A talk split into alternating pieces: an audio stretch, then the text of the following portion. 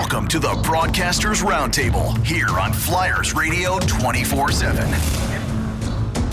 Well, if it's the start of a new era in Flyers history, they're going all in. Changes have happened, more are most certainly coming, and the remake of this team is underway with our latest Broadcasters Roundtable. Tim Saunders, Jim Jackson, Brian Smith, and Jason Myrtetus.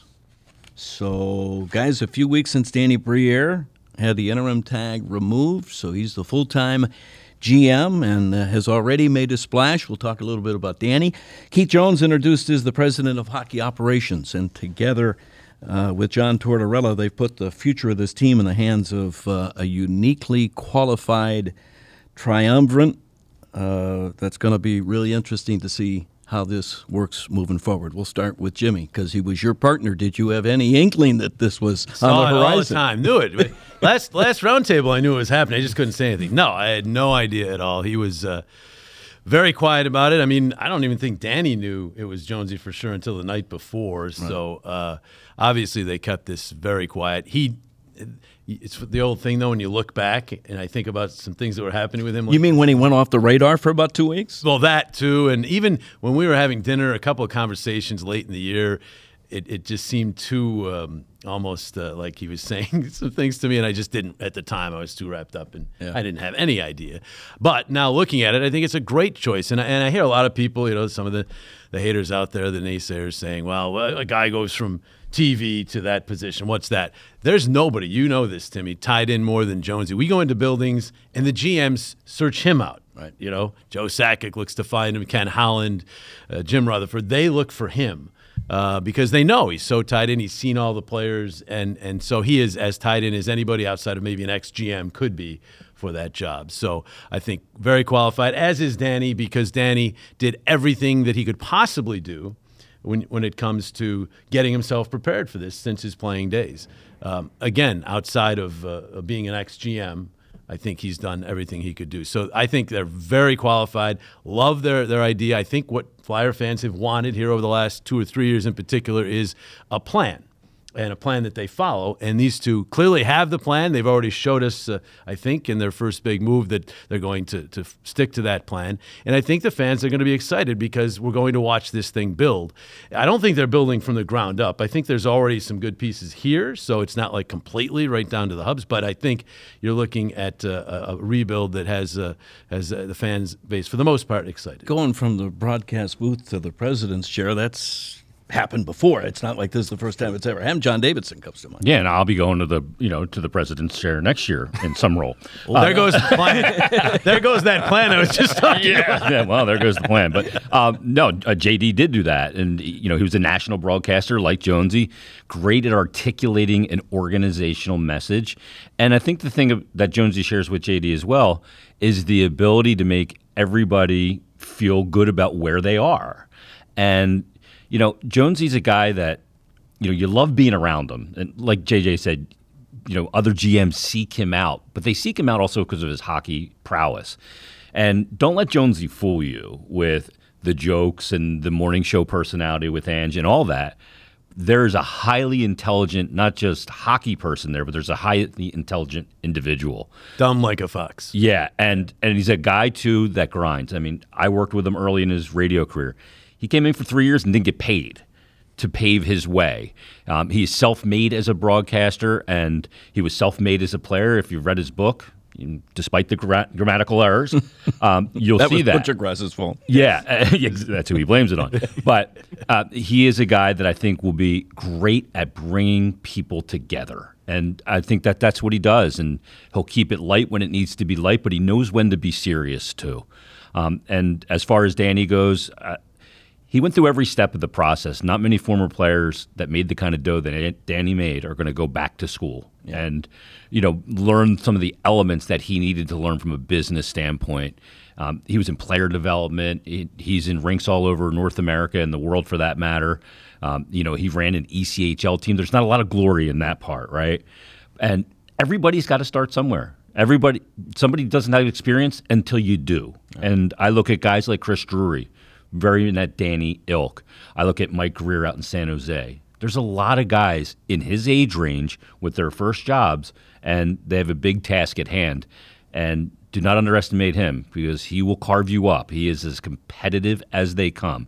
He's the nicest gentleman I've ever covered in my 30 years in this business, but I have no illusions that he is not going to be a very difficult GM for other teams to deal with. Smitty, he said it right off the bat, that he will articulate the organization's message and make sure everybody's on the same page. Right. That's the first strength I think he brings. And that's kind of the role that he was brought in to fill. It's probably not what a lot of people think of traditionally as a president of hockey operations is overseeing, you know, what everybody is doing in terms of building a team. His role is to come in here and to link the two sides, and he's been around the two sides for 23 years now. You know, he's been involved obviously on television, but you know, when you're doing that, you're also coming in and you're being around the day to day, especially on game days. But you're in some meetings and stuff with the business side and trying to get their goals and things like that. So you know, he brings that understanding to it, and you know, we're all part of it. I mean, you know, in the broadcast world, we get access that the rest of the media don't. We get to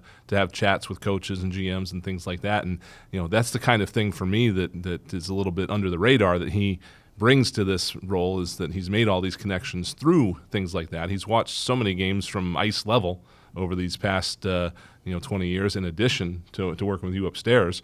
So he's got a view of the current NHL that very few other people, I think, have. If you go to games enough, as a fan, you'll see this. And, you know, warm-ups happen the same time. They go through all the same drills. And so if you're not really paying attention, they all kind of blend into each other. You and I, as play-by-play guys, are looking at different things, doing memorization work before the game gets started. But you've said on many occasions that he'll pick things out of just a warm-up that the rest of us are oblivious to. A lot of times when we were on the road, Jonesy was somewhere else and he joined us, so he couldn't get to the morning skate. But those times when he got to the morning skate, I would always make sure I was sitting next to him, because it's amazing. A little thing in how a guy is skating, he can tell whether an injury is acting up or not. He can tell whether a guy is having fun, he's enjoying himself. He can tell whether he's into it. Morning skate, even as you said, the pregame skate. So, yeah, he's very astute that way. More astute than anybody I've ever been around. And because we all make fun sometimes of these morning skates. What do you get out of them? And a lot of times you and I don't get much out of them, outside of maybe who's playing and stuff.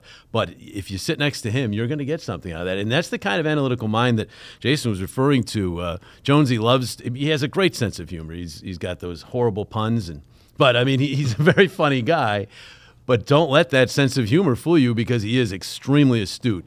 And that's going to come in handy for him. And I also want to say about this whole group, including Patrick and John, who've been hired on, I know there's a belief that as a team, if you get good character in your room, you have a much better chance to win. Well, that I think also applies to management. And you can't get higher character than the four people that we're talking about here, including, of course, Patrick Sharp and John LeClair. But Danny and Jonesy, as you said, Danny, just such a top-notch person, and so is Jonesy.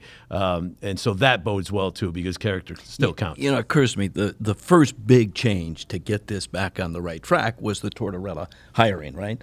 But it was interesting to see the communication between Torts, Danny, and Jonesy. I think there's a mutual respect there that is going to bode well for the whole organization. Yeah, no doubt about that. It kind of struck me a little bit as the year went on, is, you know, again, not to have like a GM coach role, but you know, Torts is close to a GM type character as you get on a bench, I think, that you would get in this NHL, because he's made it clear he has no desire to be a general manager. He wants to be at ice level. He doesn't even like to be in the press box for a game, much less be up there all the time. But you know, from the bench perspective, he has a dead set on idea of what he wants on the roster and what's going to help him be successful and help his staff be successful. And so to have that input from that level, as well as, you know, the connections that Jonesy brings and things like that. I mean, I'm really excited about the whole group, as you said, that's being assembled here. And again, all of them coming in from kind of different backgrounds. I mean, I know John's been doing that 3-on-3 thing. But past that, I don't know too much about what he's been doing. Patrick was doing some development and then got into broadcast a little bit. But it's going to be a lot of fresh perspectives, I think, with a lot of guys that have a lot of great experience, that it's going to come together pretty well. And not a bunch of yes men either. I think Danny sharpens iron, and so does Jonesy, that Sharpie and John, they're kind of all in the same general age group, and I think they won't hesitate to disagree and have great conversations, and that really leads to good management. And I think they all played a different role as a player. John LeClair is a multiple 50-goal scorer, power forward.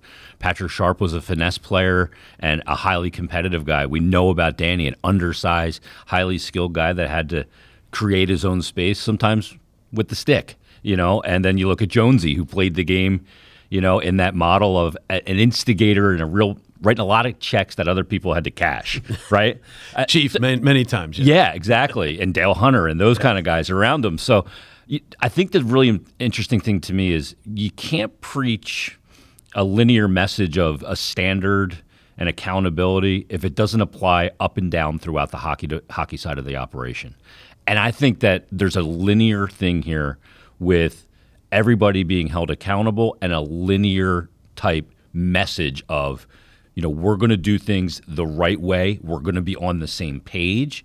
And you talk about character with players. You got to have character throughout your organization.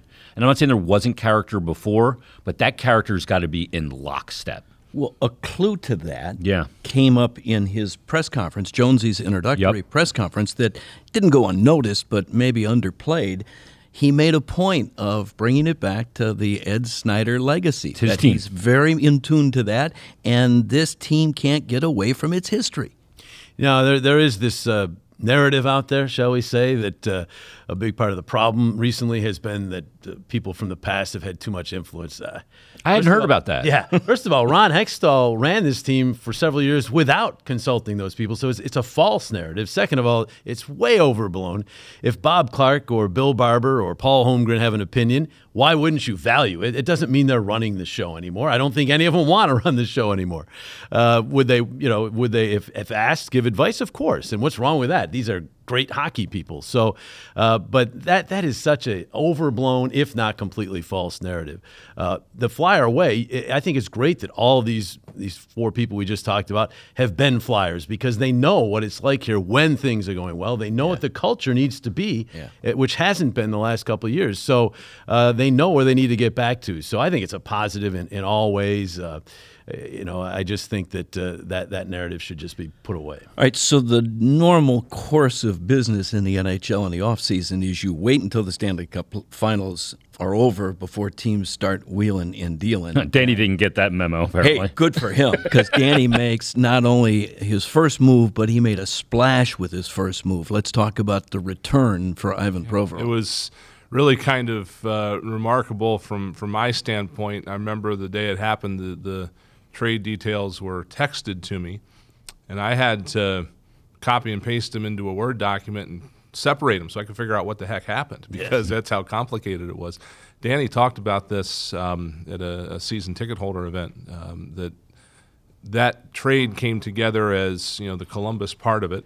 But one of the things he was so happy about was that it was such a group effort, because the analytics staff came in and ID'd an opportunity to bring in a third team to make it even more valuable for the Flyers. And that's really what happened. It was almost like two separate trades. It seemed like a three-way deal because LA took that salary back, but it was kind of two separate things. And, you know, the fact that they were able to come in and get in on that game where, you know, you're helping another team get salary cap relief in exchange for bringing in assets. That's the part of it that kind of made it more valuable, and that's where you get the defensive prospect. You get another second rounder next year.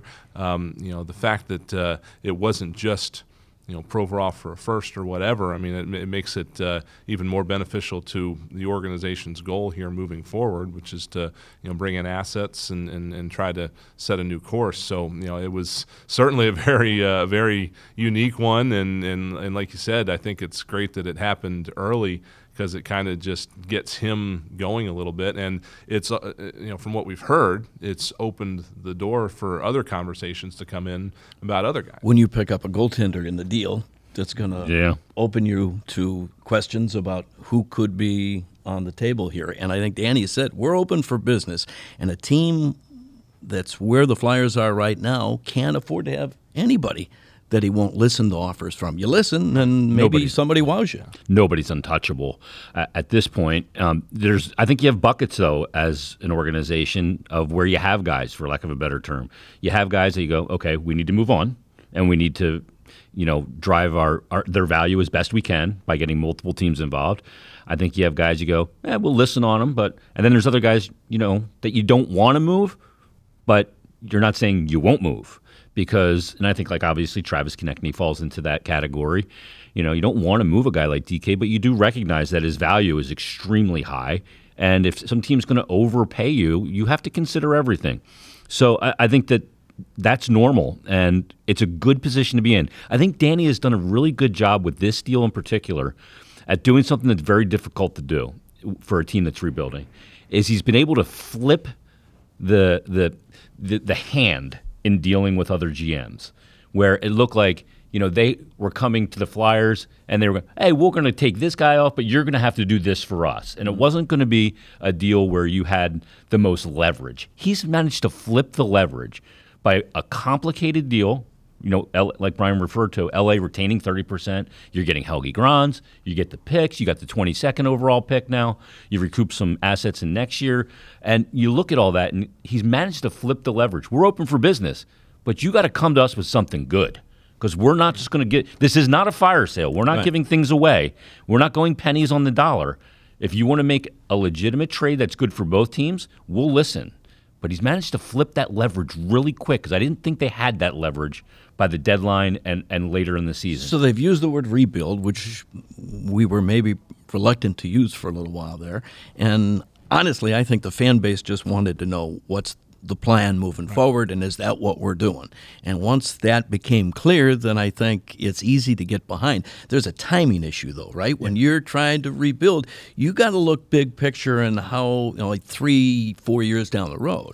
Yeah, that's interesting. This is where I'm not quite sure I'm right with the plan. Yeah, I still don't see how this team can't compete for a playoff spot next year. Now, that's as currently constituted. Carter Hart goes out of the mix. With a healthy Couturier and Atkinson. Yeah, of course. There's ifs. But the bottom line is, to compete for the Stanley Cup, you're looking down the road, all right? If you get into the playoffs in the NHL, though, you're actually competing for the Stanley Cup. The last team to make the playoffs this year went to the finals. Right. That's the way. And they backed in, by the way, because Pittsburgh lost on April 11th. Yes, to Chicago. Yes. Yeah. So, I don't like to close that door as much as some people are saying, well, they're in rebuild, so they're not going to make the playoffs next year.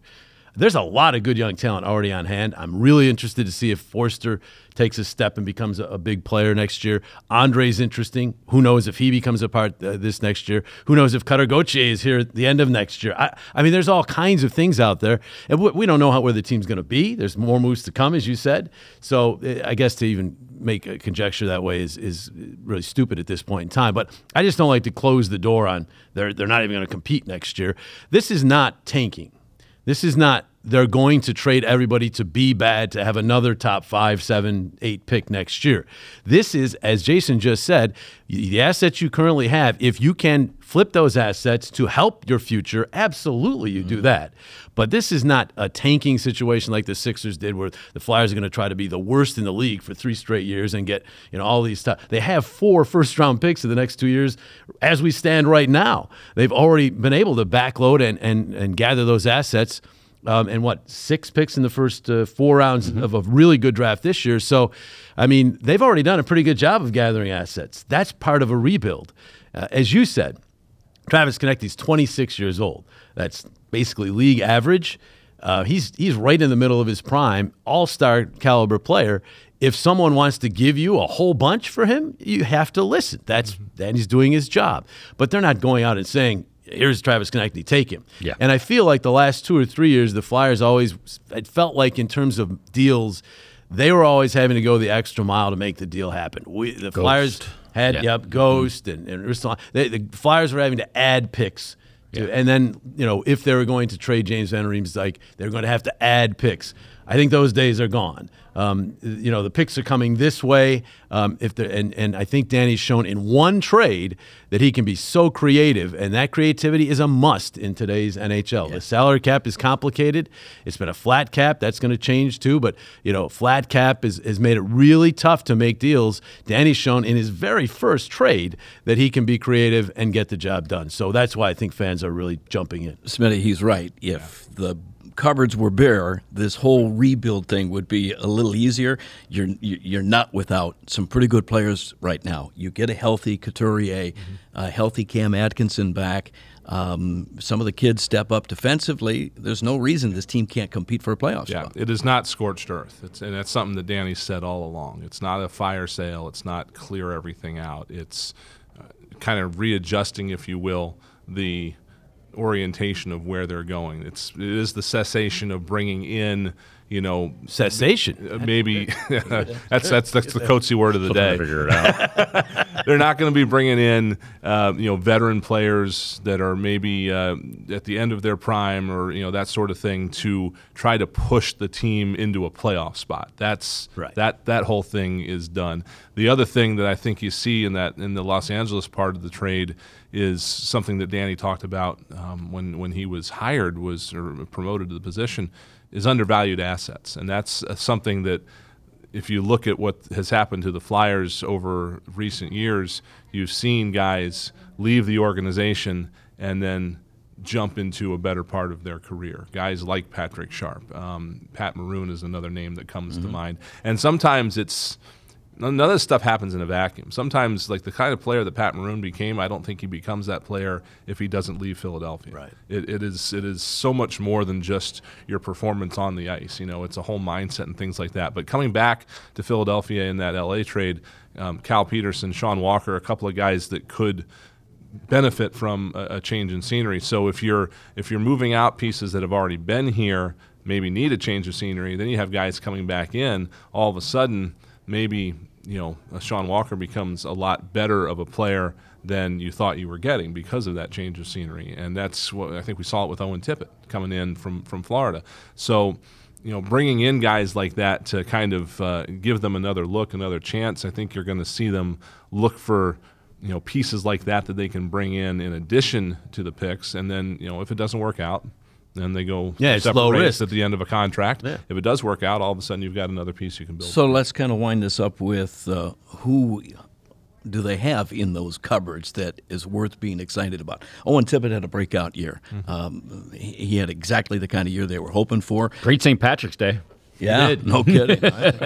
Tyson Foerster is probably the next best forward prospect. Emil Andre might be the unknown going to camp, and from all accounts down at Lehigh, they were pretty impressed with him in a small sample size. Lappy loved him. Yeah, yes, he did. I know when you see these guys come up, sometimes Jason and I have talked about this, you see them come into an NHL game, and there's usually, to me, three different things you see. You either see a guy that struggles and his head's below water a little bit. You see a guy that's just kind of there, and then you see a guy that fits in like a glove, like he's ready. And that's what Tyson Foerster was. Better at this level than he was at the age. And they can play with better players better. Yeah, exactly. And Noah Cates is a guy who we kind of forget about, but he's going to be a very important piece if you're looking at, not everybody's a sharpshooter goal scorer. You got to have guys who shut other people down. Yep. And he did some things last year, including twice at even strength against Connor McDavid, where he played him almost as well as anybody. That really show me he's one of those glue players you got to have. Morgan Frost took strides. Joel Farabee, where are we with him? Coming on the end. Yep. If he's going to have a year away from that surgery, might get the real Joel Farabee. And Cam York. I mean, that's a lot of good young talent we just talked about right there. So, as you say, the cupboard is not bare. Joel Farabee scored 20 goals in 55 games in the shortened season. So let's not forget that. That's a more than 30-goal pace, obviously. And when you have a surgery in late June, mind you. When you have a surgery in April, it's tough because it disrupts your off season. When you have that neck surgery in late June, June 24th or 25th, I believe it was last year. And, I mean, that's a tough one to come back with. They thought he wasn't coming back till Thanksgiving. He played all 82 last year. And you started to see his game come around towards the end of the year. And then there's another guy, Sam Anderson, that we saw. Yeah, absolutely. It was very good. I think, without Provorov here, does – Cam York moved to his natural side on the left side. How does he handle that transition? So I think there's a lot of interesting questions. You know, Justin Braun retires. Sean Walker comes in. I think he fills that role. Mm-hmm. You know, so I think there's some interesting elements to this team. And, you know, if you get Couturier back and Atkinson, that's a big if. It is. We understand that. You know, you're dealing with backs, intricate injuries. But the development of Frost in that second half, I mean, you saw a player that finally unlocked his brain because he knows he can play at the NHL. Same thing with Tippett. You can tell when a player gets comfortable, not by the way they move on it, but their decision-making. Yeah. And you saw the decision-making on those two players. And then you see Cates. And I thought, J.J., Cates in February, the two games against Edmonton, was an announcement to the league that he's a guy that's going to have to be dealt with when it comes to dealing with top players. He got Connor McDavid's attention. Yeah, he did. He frustrated him. Yeah, some people I know at Edmonton said McDavid behind the nobody played him better. He said that's about as tough as anybody's. And how does he do it? He's not nearly as fast. He's not as big. Positioning. Yeah, he's so smart. And his stick. He's got a great stick. And Owen's on the right side. Like stick. Yep. That to me is the biggest silver lining from last season, because if Sean Couturier plays last year, Noah Cates doesn't grow into the player that he did. There's and he'd be on the wing, right? Yeah, he'd be on the wing. He'd be now. He might end up on the wing. I don't mind that, by the way. Yeah. I mean, you can be a really good game will go up. Yeah. You can be a really good 200-foot player on the wing. Yeah. You know, Mark Stone is a guy that has been considered for a Selke as a winger. I think it's been 23 years since a winger's won the Selke. Yeah. But it was Yuri Lehtinen in '98, I think so. Late '90s, yeah. And obviously, you know, Bob Gainey won a few. Yes, just a couple. Yeah. So should be the Gainey Award. You can be that player with defensive responsibility on the wing, but to have that kind of a player up front. And I think there's some more offense there, too. I think we started to see that at the end of the year, Timmy, where you saw him, okay, I can start to re-engage there, knowing I'm a lot more comfortable defensively. He's smart enough not to let that come at the expense of what he does well. So a lot of guys won't. Yeah, right, exactly. We said Danny Briere made an early splash with his first trade. Of course, we're going to the draft. Flyers have 2 first-round picks. A lot can happen at the draft because the GMs are all together. So it's going to be electric. This remake. I'm so excited for it. Yeah, this remake who are they really going to start. Who's your... I think there's a couple variables. Obviously, Mishkov's a big one. The big one. Yeah, that's a if he's there, don't you have to take him? If he's there at 7, I don't think he will. The only thing I'm worried about there, and the Flyers clearly know about this, is the Russia factor. I mean, I'm not worried about the delay. No. I'm just talking about what's happened with Fedotov. It doesn't show up at all. Yeah. The world isn't. And there's obviously Fedotov's situation. There are signs with the Russian that he's gonna maybe try to engineer where he wants to go, because these players agreed to meet with teams in advance, and apparently he's been a little elusive in wanting to do that. So. And Sergei Fedorov is his agent, so he's got, you know, obviously NHL connections there. You know, so it's going to be very interesting to see how far he goes down, to me. When I spoke with Danny, he didn't seem like he'd be too afraid of it. He doesn't think he's going to be there, but having 22 makes it a lot easier for me to take him at 7 if... It also take a defenseman. Here's the 7. There's the variable. JJ, you know, you're in this draft. The top 9 players are all forwards. Yep. And does a team like San Jose or does a team like Montreal, do they go, I'm going to take the 5th or 6th best forward, or am I going to take the number 1 ranked D man in Reinbacher, who's a right shot unicorn, right? Am I going to take the number 1 ranked D, or am I going to take the 5th or 6th best forward? And that is where, if that happens ahead of the Flyers, things could get very interesting. Well, Mishkov, if some team really wants him and he's still available at 7, you better believe the Flyers are going to get some offers. Right. Mm-hmm. Oh, yeah, so, yeah. And there are no guarantees, even though they go into the draft with the 7th and the 22nd pick overall. But that's how it plays out. The way it's going to play out. There's a lot of speculation. Like Detroit's at 9, I think. Yeah. And with their history over there and obviously Fedorov being involved, you know, a lot of people see Detroit offering, if he's there at 7 or even above, to try to get up in there. It's going to be a crazy few weeks. Is, yeah. Buckle up, because we're just getting started. It's going to be fun. Our latest Broadcasters Roundtable. For Jason Myrtetus, Brian Smith, Jim Jackson, I'm Tim Saunders. The preceding program is an original production of the Flyers Broadcast Network. You can find this and other programs available on demand at flyersbroadcastnetwork.com.